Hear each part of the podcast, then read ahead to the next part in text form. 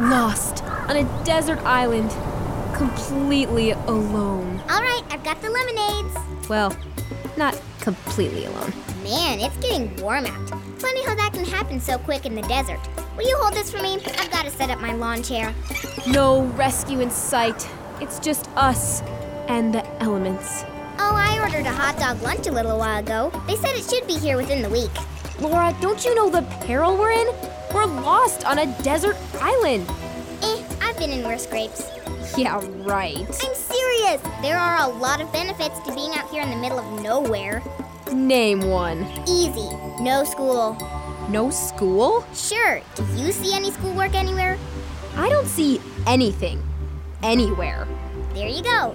Seeing nothing means you can't see anything bad, like bullies, pop quizzes, rules, hall monitors. Okay, okay. But it also means that there's nothing else.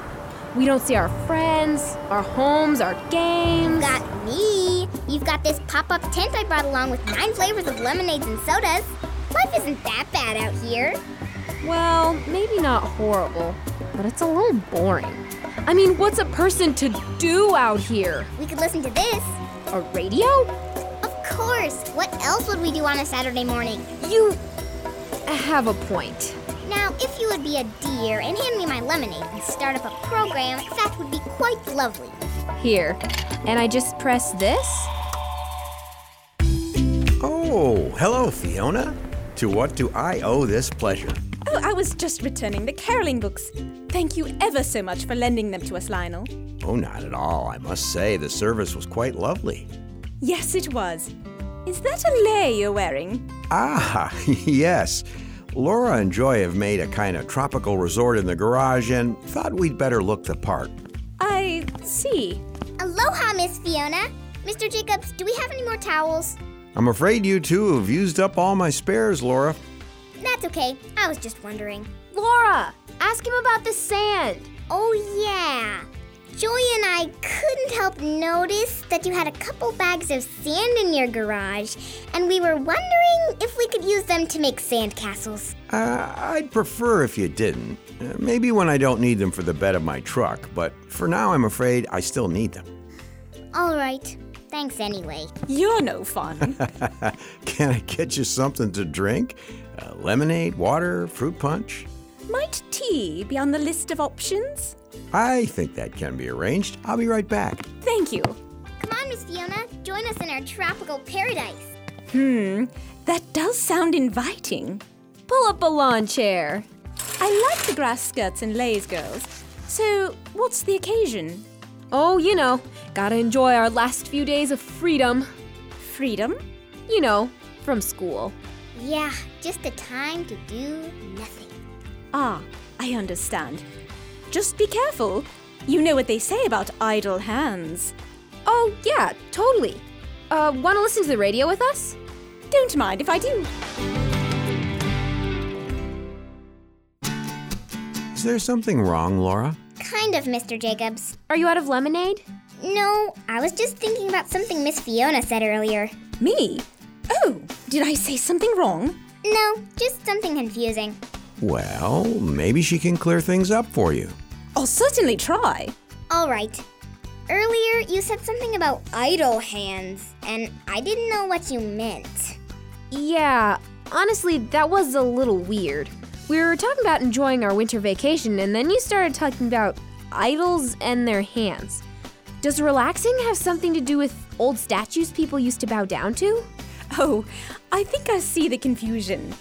It's a different word that sounds the same. The idle I was talking about means not doing anything of consequence. Huh? Well, it's like when you're riding in a car, Laura. The car is stopped with the engine running. That's called idling. The car can move, but it's not. Oh, so when you were talking about idle hands, you meant hands that aren't doing anything. Exactly, Joy. I was referring to an old adage idle hands are the devil's workshop. Well, that's a little creepy. What does it mean? I suppose it means then when we aren't doing anything, it's easier for us to get into mischief. Is that in the Bible? Not those words exactly, Laura, but the idea is in there. In verses like 1 Timothy 5:13 and 14, it talks about how not having anything to do can cause some people to gossip and distract other people from following God. That's not what we were doing, was it? Yeah, I thought we were just having fun. I know you were. I was just teasing earlier. It is a good lesson though. In Romans 6:13, we read that, you know, I might have a script about it. I'll be right back.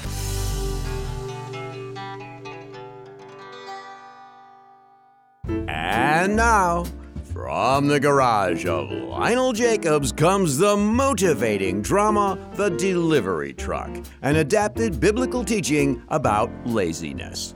Once upon a time, in the town of Tinkerton, there was a delivery truck driver.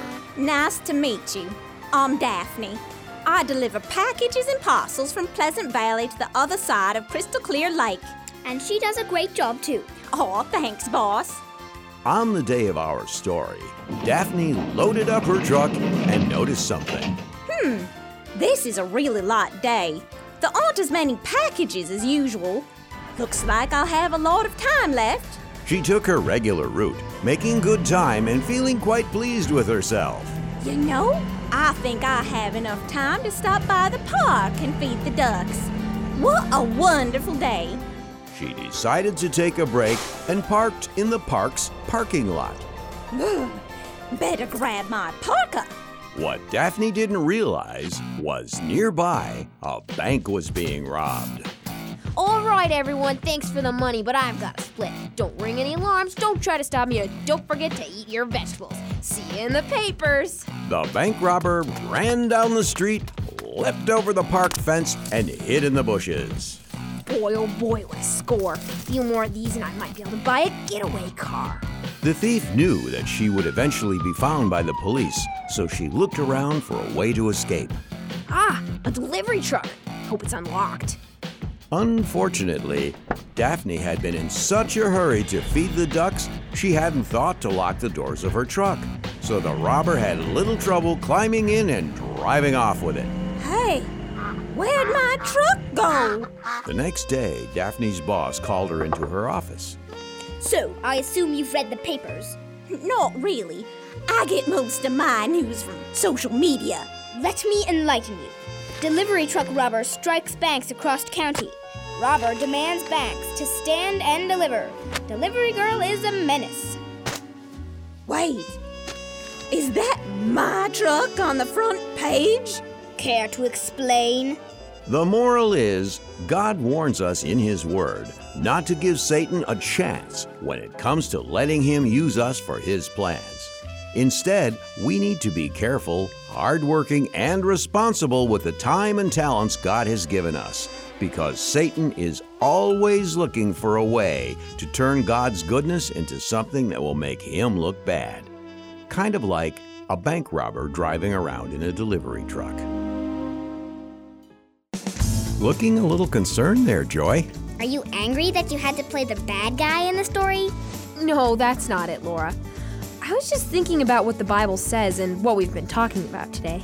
Well, that sounds like a healthy train of thought. Yeah, but it doesn't line up. A while ago, we learned that it's good to rest and stuff like that. But this morning, it sounds like resting can be a bad thing. Which is it? Are we supposed to stay busy so we don't do bad things? Or are we supposed to rest so we don't burn out? That's a good question, Joy, and I think there's a good explanation in Ecclesiastes 3. What does it say there, Mr. Jacobs? Well, Laura, it tells us that God has set up the world so that there are times for things to happen. There's times for work, there's also times for play, as well as time for rest. All of these things are important, but if they're done at the wrong times, they can lead us to do some pretty bad things. That's true.